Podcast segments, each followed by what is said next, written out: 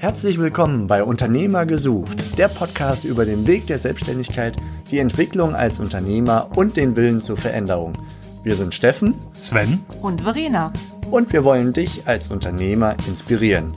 Viel Spaß mit dem kommenden Impuls.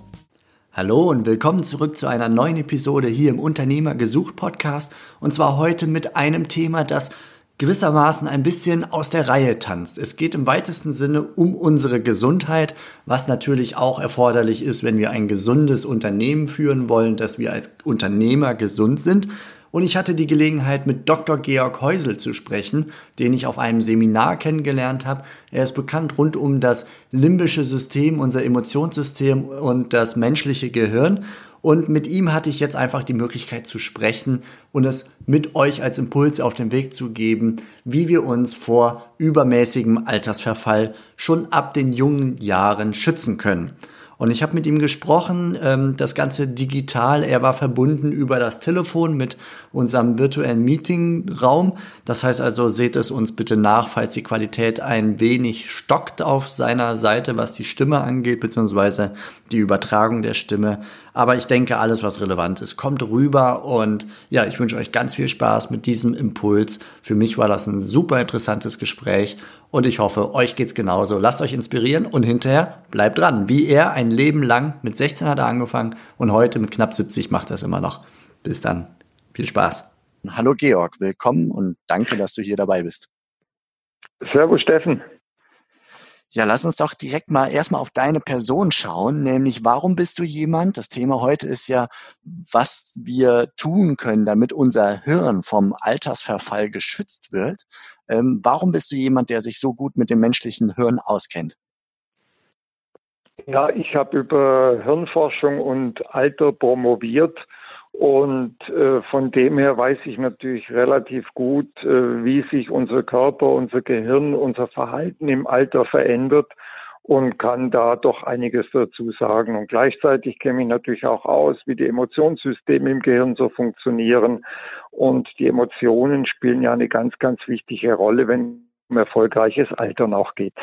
Heute schauen wir mal auf unser Hirn und zwar nicht aus der Business-Perspektive, sondern ich hatte das äh, Glück, kann ich wirklich sagen, äh, es hat mir große Freude bereitet, einen Seminartag mit dir zusammen zu bestreiten als Teilnehmer und äh, du als, als Vortragender, als Referent.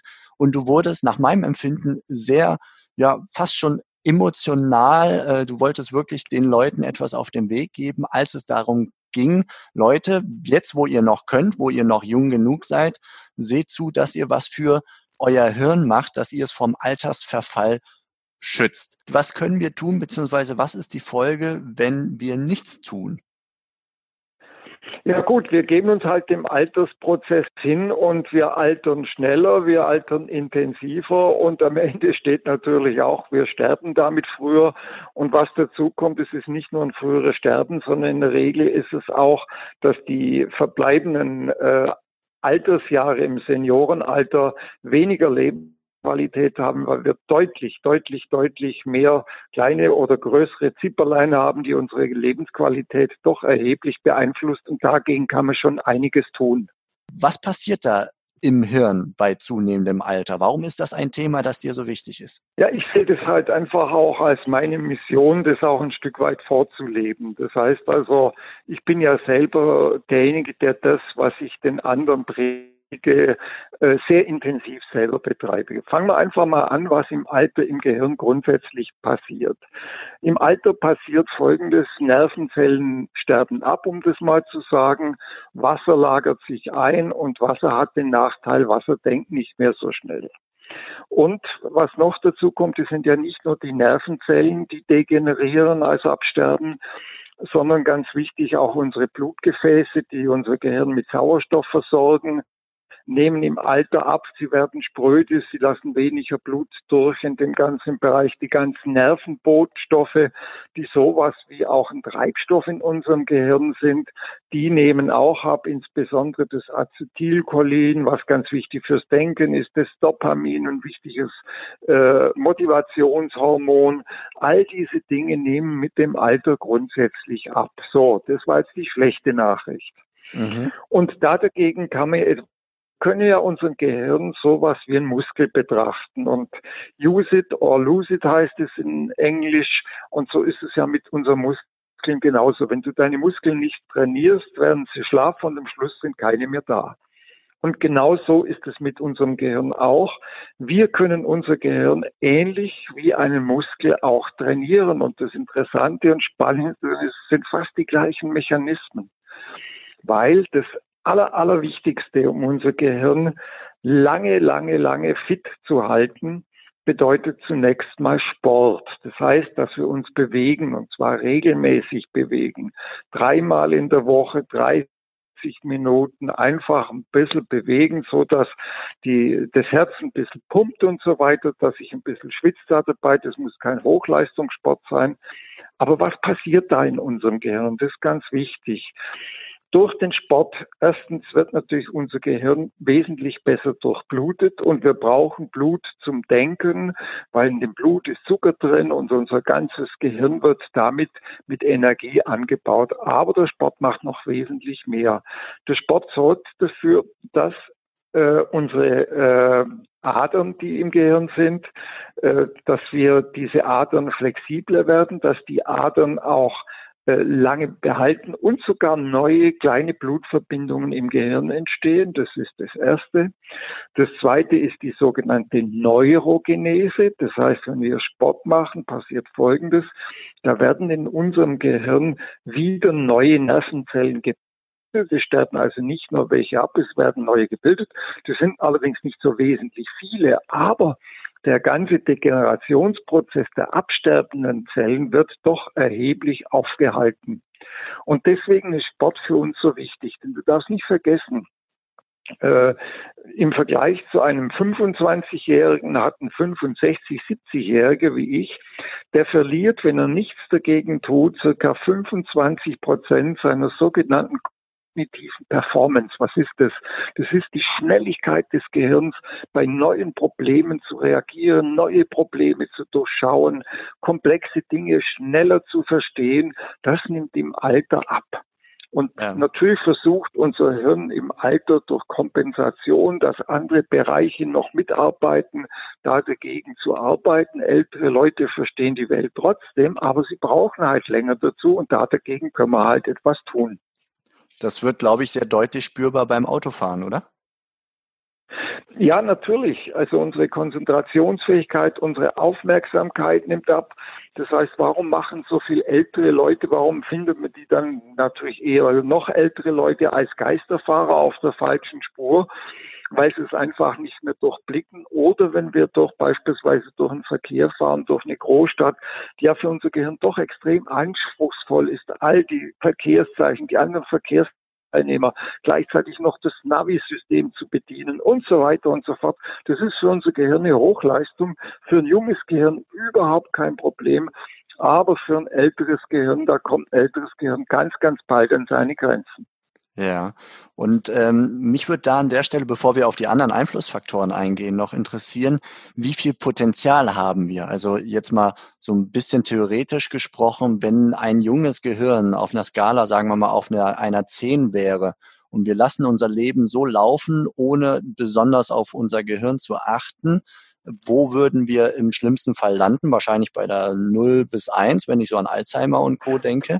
Und wie viel auf der Skala von 0 bis 10 würden wir hinkriegen, wenn wir konsequent auf unser Hirn achten und deine Empfehlungen, auf die wir jetzt gleich noch weiter eingehen werden, äh, berücksichtigen? Normalerweise ist es so, dass wir halt äh, ja schon gesprochen, bei 65 Jahren, wenn wir nichts dagegen tun, dann sind wir schon bei, also das kannst ja fast durchrechnen, wenn wir 25 Prozent weniger haben, dann sind wir bei 75.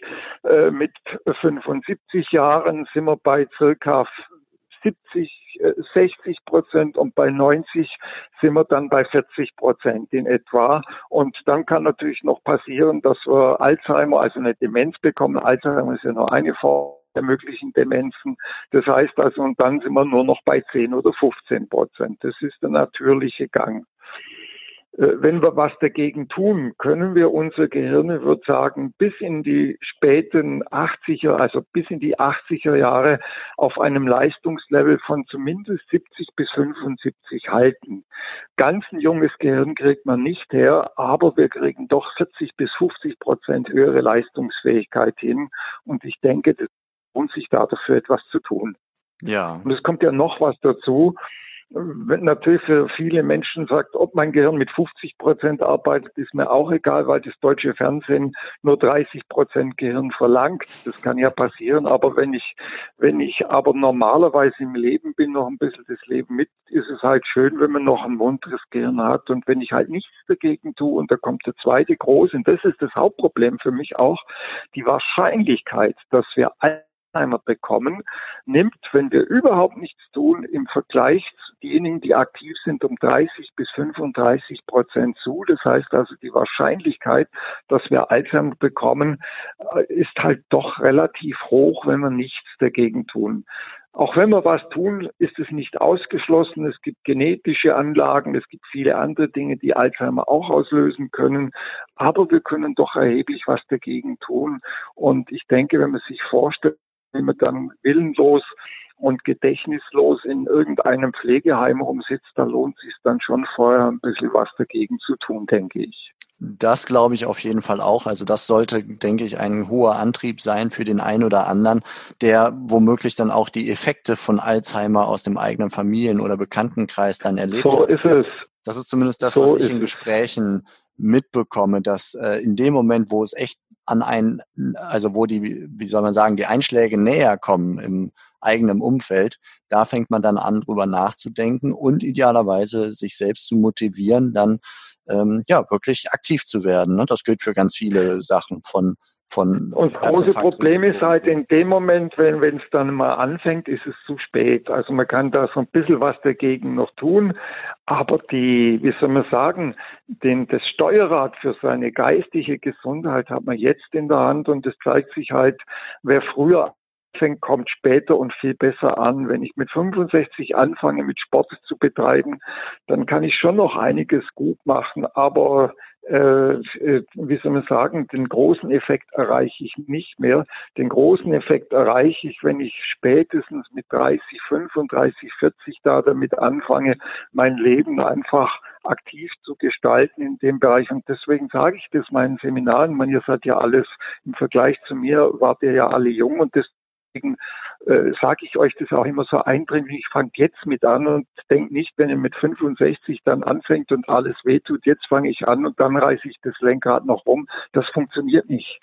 Ja, das passt sehr gut zum, zum Thema, denn natürlich stehen wir in diesem Alter natürlich voll im, im Saft und aber auch inmitten aller Turbulenzen. Ne? Von, äh, was weiß ich, ich habe ein Haus, ich habe eine Familie, man zehrt an mir in alle Richtungen, ähm, das Unternehmen, ja, der Job will sich entwickeln. Also wie kriegt man quasi all das noch eingebaut? Und das ist, glaube ich, der Grund, warum viele die durchaus ja einen Sporthintergrund haben. Also von vielen höre ich, ich habe vorher total äh, leistungsmäßig äh, Basketball gespielt oder ähnliche Geschichten. Und bei ganz vielen hört es irgendwann auf, weil gefühlt das Leben sie dran hindert. Ne? Und da sich nicht dran hindern zu lassen, das ist, glaube ich, die große Herausforderung. Genau so ist es. Und dazu kommt natürlich, was weiß ich, im Alter zwischen 30 und 40, da hält man sich auch durch beruflichen Erfolg unangreifbar. Äh, Gesundheitsrisiken werden ja absolut verdrängt, kann man ja später noch machen in dem ganzen Bereich. Das ist ja dieses Denken, wie du zu Recht sagst. Natürlich, das, was da auf einen zukommt, Familie, an einen Beruf, äh, das ist auch relativ viel. Das weiß ich ja auch aus eigener Erfahrung. Ich habe ja, das alles selber mitgemacht. Und man muss ja nicht wie in Jugend Jahren, was weiß ich, fünfmal in der Woche Sport machen, aber ich kann zweimal oder dreimal in der Woche äh, durchaus eine halbe Stunde mal joggen gehen oder kann auf ein Rudergerät gehen, das ich mir ins Wohnzimmer stelle. Ist doch völlig egal, wie ich es mache. Und die Leute, die mir sagen, sie hätten keine Zeit für Sport, da frage ich sie, wie viele Serien hast du in der letzten Woche angeguckt? Und dann sagen sie, ja, ich bin in der und der Serie, bin ich bei allen dabei. Ich sage, guck, dann tust mal eine Folge, guck's nicht an eine Serie lässt man aus und die nimmst für deinen Körper. Die Leute haben trotzdem genug Zeit. Meine Tiefe, denn die Zeit, die wir mit Medienkonsum verbringen, äh, die wir sinnlos vor dem Internet setzen, wenn wir dann nur zehn Prozent davon abzwacken jeden Tag, reicht es völlig aus, um ein gutes altes Leben zu führen. Ja, dem kann ich nur voll zustimmen. Also wir haben vor zwei Jahren tatsächlich gesagt, wir schmeißen die Mattscheibe aus dem, aus dem Haus, auch weil wir es kaum mehr benutzt haben. Aber natürlich gibt's noch das Internet und Computer und Co. Aber ja, ja, es liegt an uns. Die Entscheidung liegt an uns. Das ist ganz äh, zentral, sich dessen auch bewusst zu sein. Ne? So von wegen, ich habe keine Zeit, wäre eigentlich eher, ich nehme mir keine Zeit oder äh, so ist es genauso. Ich nehme mir keine Zeit oder ich, ich, ich trinke halt lieber ein Bier und esse halt lieber eine Leberkässemmel und äh, das ist ja auch angenehmer, ich gebe das ja auch zu. Ich meine, wenn man abends kaputt nach Hause kommt und dann soll man 20 Minuten joggen aufs Rudergerät ins Fitnessstudio, äh, man da hat die Leberkässemmel und das Bier und das Fernseher und der Sessel einen wesentlich höheren Aufforderungscharakter da bin ich schon dabei, aber ich glaube, mit ein bisschen Selbstdisziplin kann man es machen. Und wichtig ist halt, dass man es so als Gewohnheit ins Leben einbaut. Und wenn man so mal zwei, drei Wochen es als Gewohnheit im Leben drin hat, dann ist es auch fest drin, dann ist der Weg und äh, es dann zu tun auch mehr so schlimm. Es ist nur am Anfang, äh, so die ersten Wochen, bis es ein Teil unserer Lebensführung ist. Da ist halt die Leberkässemmel noch ein bisschen attraktiver. Aber je öfter man es macht, desto mehr stellt sich unser Gehirn auf Gewohnheit um und dann ist es fix in unserem Leben drin und dann machen wir das auch. Sehr motivierend. Vielen Dank, Georg. Super. So, das war das Thema Sport. Falls du da nichts hinzuzufügen hast. Du hattest noch mindestens zwei weitere Tipps, um das Altern des Hirns äh, zu verlangsamen. Ja, klar, und das hängt äh, eng damit zusammen äh, mit dem Sport, mit der Bewegung ist, unsere Emotionssysteme verändern sich mit dem Alter. Das heißt, in jugendlichen Jahren wollen wir die Welt erobern. Wir sind auf Wachstum eingestellt. Natürlich deswegen auch so mit 20, 30 Jahren wollen wir die Besten, die Schönsten und die Stärksten sein. Das bedeutet weiblich, wir gehen ins Fitnessstudio, machen Body Shaping, die Jungs in die Muckibude, dass sie gut aussehen und so weiter. Das heißt, wir wollen körperlich attraktiv sein, damit bewegen wir uns. Je älter wir werden, desto mehr nehmen diese emotionalen Kräfte ab. Natürlich auch Sexualität, die ja auch ein Treiber dahinter ist, nimmt mit dem Alter ein Stück weit ab. Das heißt also, unsere Motivation, aktiv zu sein, uns zu verändern, die Welt zu erobern, nimmt mit dem Alter ganz automatisch ein Stück weit ab.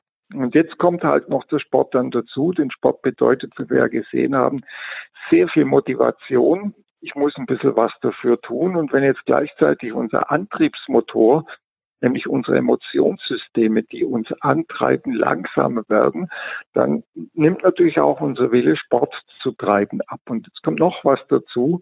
Geistig fit bleiben heißt ja auch, ich muss mein Gehirn bewegen. Das heißt, das, der Sport bewegt den Körper, durchblutet das Gehirn, aber damit ist das Gehirn selber ja noch nicht bewegt. Jetzt kommt der zweite Teil. Ich muss mir eine Herausforderung suchen. Also Nummer eins ist Sport. Nummer zwei ist, ich muss mir eine Herausforderung suchen, die mich geistig aktiv hält. Das kann sein, dass ich sage, okay, normalerweise im, äh, im, im, im Berufsleben oder sowas, äh, da ist es automatisch drin, da brauchen wir uns keine Gedanken machen. Das heißt, für jüngere Menschen, 30, 40, die tun schon genug für ihr Gehirn, wenn sie sich einfach sportlich bewegen. Die können mit der geistigen Herausforderung noch warten, weil sie in der Regel ja im Beruf, im Leben genug rechtliche Herausforderungen haben. Sie haben auch genug soziale Kontakte in der Arbeit. Das heißt, in jugendlichen Jahren reicht genug Sport zu treiben, um Gehirn fit zu halten, weil der Beruf in der Regel genug geistige Herausforderungen mit sich bringt. Das ist aber für ältere Leute, und jetzt wir bei älteren Leuten, eben nicht der Fall. Denn in der Regel, die meisten gehen so mit 63, 64 in Rente, fallen völlig aus ihren sozialen Kontakten heraus, die der Beruf mit sich gebracht hat, werden auch nicht mehr gefordert, weil natürlich der Beruf immer noch Anforderungen hatte und sitzen jetzt da und versuchen aus ihrem Gartenzwerg ein Wort rauszupressen, also ganz viele zumindest. Und für die Leute ist es jetzt wichtig, dass diese Leute auch jetzt aktiv bleiben in ihrem Gehirn. Und das bedeutet, diese Leute, die älteren Leute, müssen sich frühzeitig, bevor sie in den Ruhestand gehen, Herausforderung suchen, wo ich sage, da arbeite ich dran, da bleibe ich aktiv. Das heißt, es kann sein, länger im Beruf zu bleiben, solange es geht, ich sage das allen meinen älteren Freunden, arbeite solange es geht in deinem Beruf. Das ist natürlich für jemand, der auf dem Bau arbeitet, der als Zimmermann schwer gearbeitet hat, nicht mehr möglich, weil der Körper einfach durch ist. Das muss man einfach sehen.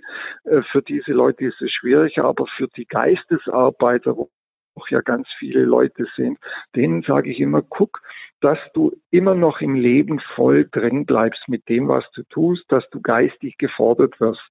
Und wenn ich das nicht mehr kann, wenn ich, was weiß ich, als Beamter eben mit 65 äh, zu Ende bin, dann suche ich mir halt eine neue geistige Herausforderung. Ich lerne eine Fremdsprache beispielsweise, ich lerne ein Instrument, ich gehe in irgendeinen Verein, wo ich eine Aufgabe, eine wichtige Aufgabe übernehme. Es gibt viele Möglichkeiten, sich geistig äh, zu bewegen, ein Ziel zu haben, an dem möchte ich arbeiten, was weiß ich, ich möchte fließend Spanisch sprechen, äh, ich möchte, was weiß ich, äh, endlich meine Gitarrenkenntnisse verbessern. Das heißt, ich habe etwas, wo ich jeden Tag ein bis zwei Stunden mich mit beschäftige und mich übe. Das ist also der Teil Nummer zwei. Ja, okay. Und der Teil Nummer drei. Vor, ne?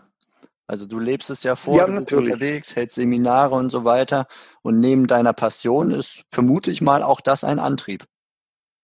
Ja, natürlich. Also das ist ja ganz wichtig, dass ich sage, äh, erstens macht es Spaß, Leute wie dich kennenzulernen auf so Seminaren. Und damit sind wir schon beim dritten Teil, nämlich. Mhm. Äh, es sind nämlich die sozialen Kontakte. Der Mensch ist ein soziales Wesen. Er braucht die sozialen Kontakte. Und natürlich äh, ein gutes Eingebettetsein in die Familie, das heißt mit seiner Partnerin, mit seinem Partner äh, sich gut zu verstehen, ist sowieso das Wichtigste. Dann mit den Kindern ein gutes Verhältnis zu haben, aber die sind oft nicht da. Und deswegen ist auch ein guter und großer Bekanntenkreis neue Leute kennenzulernen, sich mit neuen Menschen zu beschäftigen. Der dritte wesentliche Punkt, um ein Gehirn gesund zu halten, weil soziale Kontakte unser Gehirn ungeheuer, äh, wie soll man sagen, hochfahren, weil das, das ganze Gehirn ist aktiv, wenn du mit neuen Menschen zusammenkommst, dich mit neuen Menschen unterhältst, mit neuen Menschen irgendwas äh, machst oder so. Aus dem Grund sage ich immer, guck, dass du soziale Kontakte hast. Natürlich primär, dass du mit deiner Familie im Einklang bist, dass du einfach gut eingebettet bist. Aber guck über den Tellerrand der Familie hinaus, dass du auch mit anderen Menschen noch ganz viel in Kontakt kommst, neue Leute kennenlernst. Das ist ganz wichtig, weil das unser Gehirn einfach äh, im besten Falle stimuliert. Und wie gesagt, das sind alles Dinge äh, wie, wie sich eine Herausforderung suchen, äh, soziale Kontakte behalten. Das sind alles Dinge, die ich machen muss, wenn ich ins, äh, in, in, in die Pension, in die Rente oder sowas gehe, weil normalerweise haben wir das ganz automatisch, aber da fällt das Ganze weg und ich muss mir vorher schon Gedanken darüber machen, wie ich diese zwei Faktoren auffange, was ich da dagegen tun kann. Ja, okay. Machst du einen Unterschied? Du hast es leicht angedeutet, glaube ich, aber macht es für das Hirn einen konkreten Unterschied, ob du einen großen ähm, Bekanntenkreis pflegst und immer wieder oder ob du sehr viel neue Kontakte aufbaust? Ach, und wenn du einen großen Bekanntenkreis hast, reicht es für mich völlig aus. Das müssen also, ich muss jetzt nicht wahllos durch die Straßen äh, stromen und neue Leute ansprechen damit ich neue Leute kennengelernt. Am schlimmsten sind halt die, die mit ihrem Ehepartner zu zweit allein vorm Fernseher sitzen, mit dem Ehepartner auch nicht sprechen, sondern den inneren Dialog eigentlich mehr mit dem Tagesschausprecher haben. Das sind die ärmsten Schweine, deren Hirn geht kaputt. In dem Moment, wenn ich aber in einer Großfamilie bin, einen großen Bekanntenkreis habe, abends ein, zwei Mal mit Bekannten irgendwas mache, Sport mache, was weiß ich, ins Kino gehe, ins Theater gehe, da braucht man sich keine Gedanken machen neu ist nicht so wichtig. Es ist einfach wichtig, dass ich sozial stimuliert werde. Ja, okay. Um das in, in Zahlen mal zu fassen, wohl wissen, dass man das jetzt nicht festzurren kann, aber du sprachst eben bei den Herausforderungen von so ein bis zwei Stunden täglich etwas zu tun, was man mit einem Ziel verbindet. Und bei sozialen Kontakten sprachst du jetzt, wenn ich die richtig verstanden habe, so von zwei, zweimal die Woche abends zum Beispiel was zu unternehmen. Wären das so Größenordnungen, die, die passen? Ja, also jeden Tag wenn ich, ich meine, in dem Moment, wenn ich mal äh, nicht meine geistige Herausforderung mache und dafür mit Bekannten was unternehme, das geht, das zahlt aufs gleiche Konto ein. Ja, das heißt okay. also, das hält nämlich das Gehirn aktiv, ob ich dann, was weiß ich, jetzt meine Spanischvokabeln lerne oder was weiß ich, mit meinen Stammtischbrüdern leidenschaftlich darüber diskutiere, ob der Trump ein Arschloch ist, ja, dann, äh, dann ist mein Gehirn auf jeden Fall aktiv. Ja, wunderbare Anregung. Vielen Dank. Was mich im Seminar überrascht hat, und das würde ich hier gerne nochmal zur Sprache bringen, das ist, dass du sagtest, das Thema Ernährung, worauf wir, wenn ich mich richtig erinnere, dich aktiv ansprachen im Seminar, nicht ganz so bedeutend ist wie die drei äh, Vorschläge, die du jetzt gemacht hast, nämlich Sport, in Bewegung bleiben, aktiv sein, Ziel vornehmen und soziale Kontakte, sondern es kommt gewissermaßen auf äh, ja, auf Rang Nummer vier die Ernährung. Das hat mich überrascht, ja, weil also, einen ob, größeren Einfluss und, hat. Also ob, man, ob das jetzt auf Rang drei oder Rang vier ist, äh, darüber ließe sich kräftig streiten. Das Problem, wenn du dich normal, normal ernährst, also das, was man sagt, ausgewogene Ernährung hast, dann bist du sowieso auf der Spur. Schlimm ist es nur, und für die Leute rückt es dann auf Platz zwei sogar, Leute, die extrem fett essen, die extrem ungesund essen, denn die zerstören ihren Körper und zerstören damit natürlich auch ihr Gehirn. Aber wenn ich ganz normal esse, das heißt, ich habe meine normale Gemüseportion, meinen Apfel am Tag, meinen äh, äh Fruchtsaft, ich habe also äh, ausgewogenes, ganz normales Essen, also äh, ohne da jetzt in ein Sektierertum zu verfallen, dann läuft das Essen eigentlich mit und schadet nicht und, äh, wie soll man sagen, macht den Körper nicht kaputt.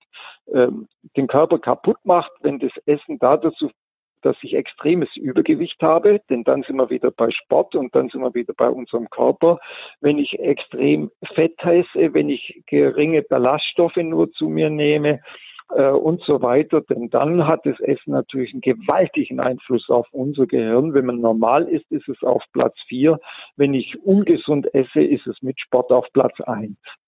Ja, okay, das ordnet es für mich ein. Super, vielen Dank. Bei dir sehe ich, du sagst, du lebst es ja schon komplett vor ähm, bist selber beruflich sehr aktiv, bist dabei. Was machst du, wenn du darüber plaudern möchtest, äh, zum Beispiel im Bereich äh, Sport für dich jetzt als knapp 70-Jähriger, wie du sagtest? Also, äh, ich mache ein bis zweimal am Tag Sport. Das heißt also, ich gehe eine halbe Stunde joggen äh, halbe bis dreiviertel Stunde joggen und dann habe ich bei mir im Schlafzimmer ein Rudergerät und da setze ich mich dann auch nochmal 20 Minuten drauf, weil ich sage, nicht nur die Beine müssen trainiert werden, sondern der Oberkörper auch. Gehe einmal in der Woche in meinen Fitnesskeller runter, mache dann noch ein paar Kraftübungen. Das heißt also sechs Tage in der Woche äh, bin ich eigentlich damit beschäftigt, zumindest eine, ich habe ja die Zeit auch eine Stunde am Tag Sport zu machen. Das ist das Erste.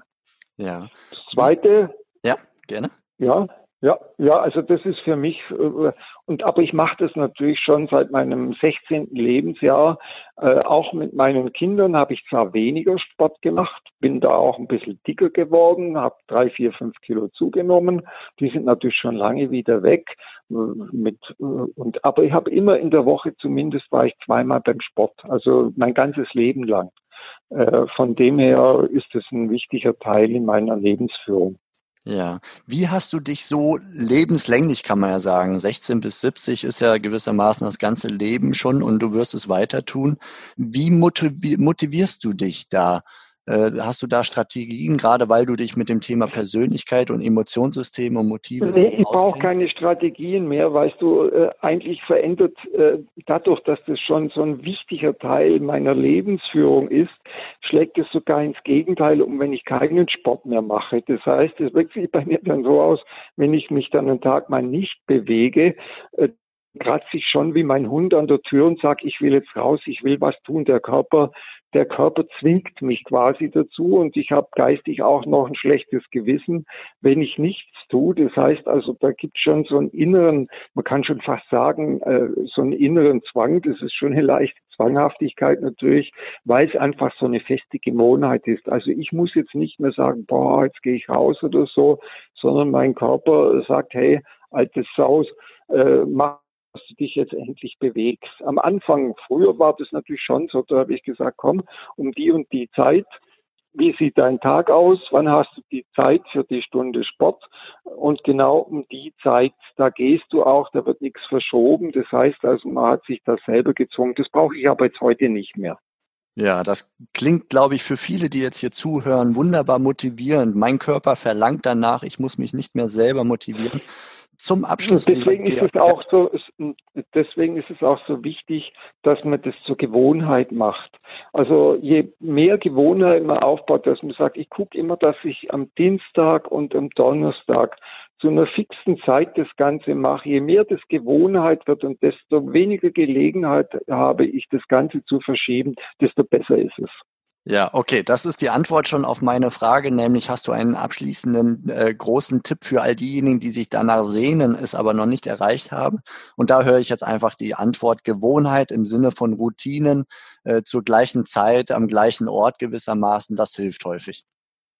Ja, und einfach mal anfangen. Also nicht gleich sagen, äh, nicht gleich sagen, ich mache jetzt jeden Tag Sport, sondern zu sagen, ich fange jetzt einfach mal mit zwei Tagen in der Woche an und es ist völlig egal, 20 Minuten gehe ich und wenn das nur ein Spazierengehen mit ganz, ganz schnellem Schritt ist, dass ich ins Schwitzen komme, und das mache ich zweimal in der Woche, dass ich mich langsam an den Körper daran gewöhne und dass ich dann sage, so nach drei Wochen, jetzt gehe ich mal 30 Minuten und jetzt höre ich auf zu spazieren, jetzt habe ich Joggingschuhe an, jetzt fange ich an zu laufen. Muss halt gucken, welche Sportart einem auch Spaß macht und was man tun kann, welche Dinge im Fitnessstudio das sind, ob das ein Stepper, ein Laufband ist. Es gibt ja so viele Möglichkeiten aber jetzt nicht äh, sich zu viel vorzunehmen, denn die meisten Menschen scheinen immer daran, wenn sie sagen, ich möchte, was weiß ich, jetzt Sport machen, möchte gleich, man hat ja immer das, den Wunsch auch abzunehmen, drei Kilo abzunehmen, wird nie funktionieren,